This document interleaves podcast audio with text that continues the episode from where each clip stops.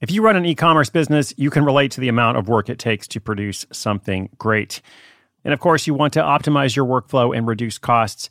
That's why I want to say a big thank you to our partner, ShipStation, and perhaps introduce you to them as well. If you are not familiar with ShipStation, they've been supporting Side Hustle School for years. They have helped so many of our listeners make things much easier, automate their shipping tasks, help them scale their business, and also, this is not a small thing, save thousands on shipping with industry leading carrier discounts. ShipStation is the innovative tool that helps turn your shipping challenges into opportunities for growth. Go to shipstation.com and use code HUSTLE to sign up for your free 60 day trial. 60 days free. ShipStation.com, code HUSTLE. When you need mealtime inspiration, it's worth shopping Kroger, where you'll find over 30,000 mouthwatering choices that excite your inner foodie. And no matter what tasty choice you make, you'll enjoy our everyday low prices, plus extra ways to save, like digital coupons worth over $600 each week. You can also save up to $1 off per gallon at the pump with fuel points. More savings and more inspiring flavors make shopping Kroger worth it every time. Kroger, fresh for everyone. Fuel restrictions apply.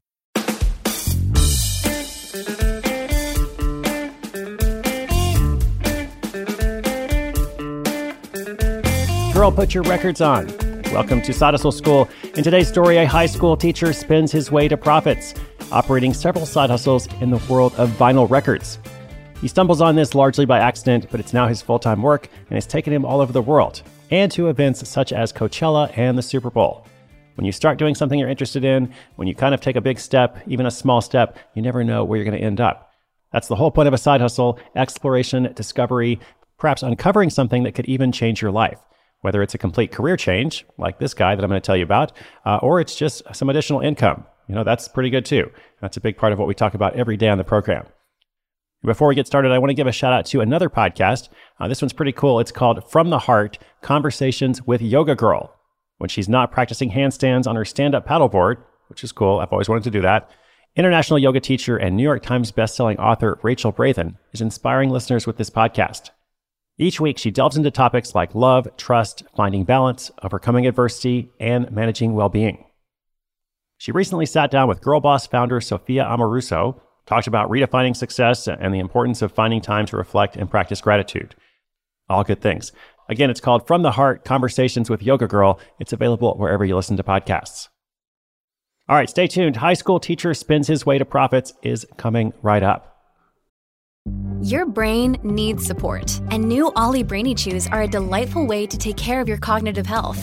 Made with scientifically backed ingredients like Thai ginger, L-theanine, and caffeine, Brainy Chews support healthy brain function and help you find your focus, stay chill, or get energized. Be kind to your mind and get these nootropic chews at olly.com. That's O L L Y.com. These statements have not been evaluated by the Food and Drug Administration. This product is not intended to diagnose, treat, cure, or prevent any disease.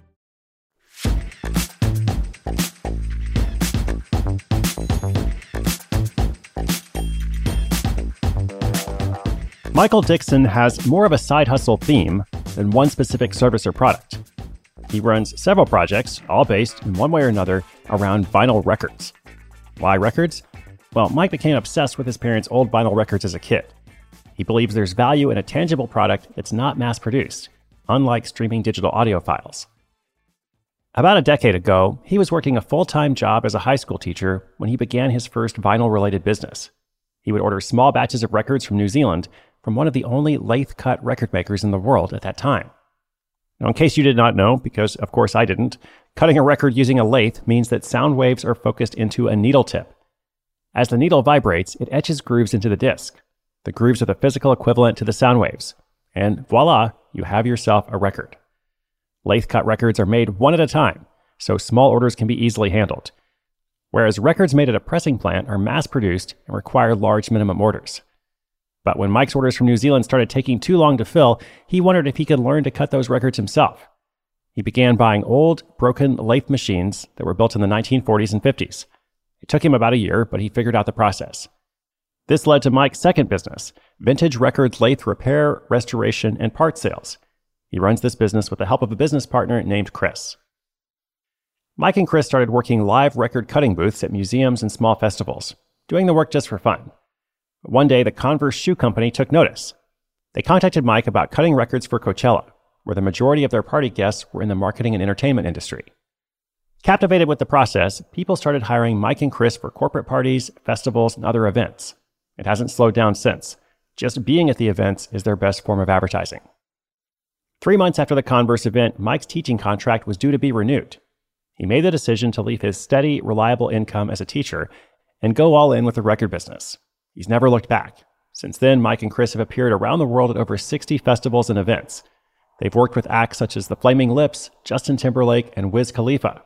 They've also been hired to cut records at the Sundance Film Festival and the Super Bowl. Since Mike didn't initially intend for his hobby to become a business, it's difficult to calculate startup costs. At the time, he would basically buy equipment whenever he had the expendable income to do so. Also, when he originally bought his gear, it was much less expensive than it is today, so it's actually appreciated in value. But overall, he estimates his startup costs were approximately $5,000. And his monthly profits are approximately $3,500. Working in a specialized industry can sometimes be a struggle. Paychecks are unsteady and the work comes and goes. But more important to him than the monetary profit is what he calls standard of living profitability, which he has in spades. He gets to go on company sponsored work trips all over the world and spends his time hustling music, art, and vinyl, all things he loves. He also gets to meet and work with artists he's admired for years. He says he doesn't know anyone who has half as much fun doing their job as he does. Turning the side hustle into his full time work has dramatically improved Mike's quality of life. Next on the turnstile is more of the same. He's got some events in the US and Europe coming up, and a Southwest tour for his Science of Sound presentation. He's also developing new equipment for record cutting and working with some of his favorite artists.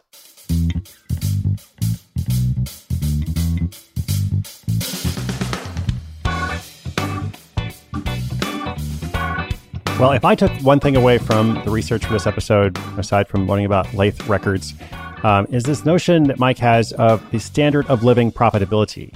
An interesting little metric to live by not just how much money are you making, which, you know, and let's be clear, Side Hustle School, we're all about making money. It's good to make money.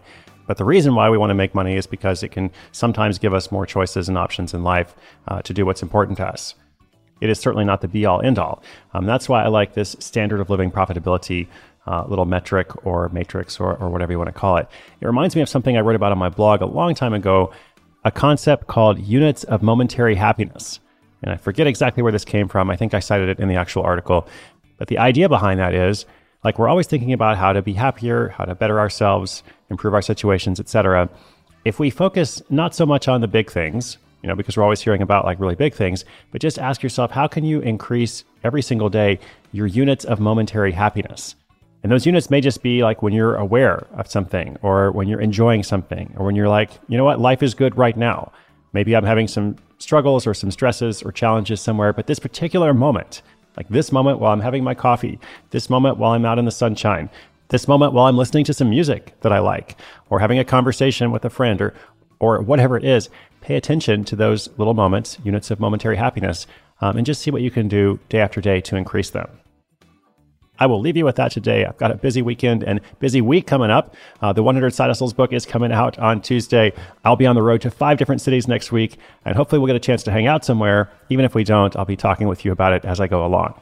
So thanks so much for listening. Inspiration is good, but inspiration with action is better. If you want to learn all about Mike's various businesses, uh, just come to sidehustleschool.com slash 882. We will link up everything I mentioned in the episode and more. I'll be back tomorrow and then all over the place next week. You are a rock star. My name is Chris Guillebeau. This is Side Hustle School.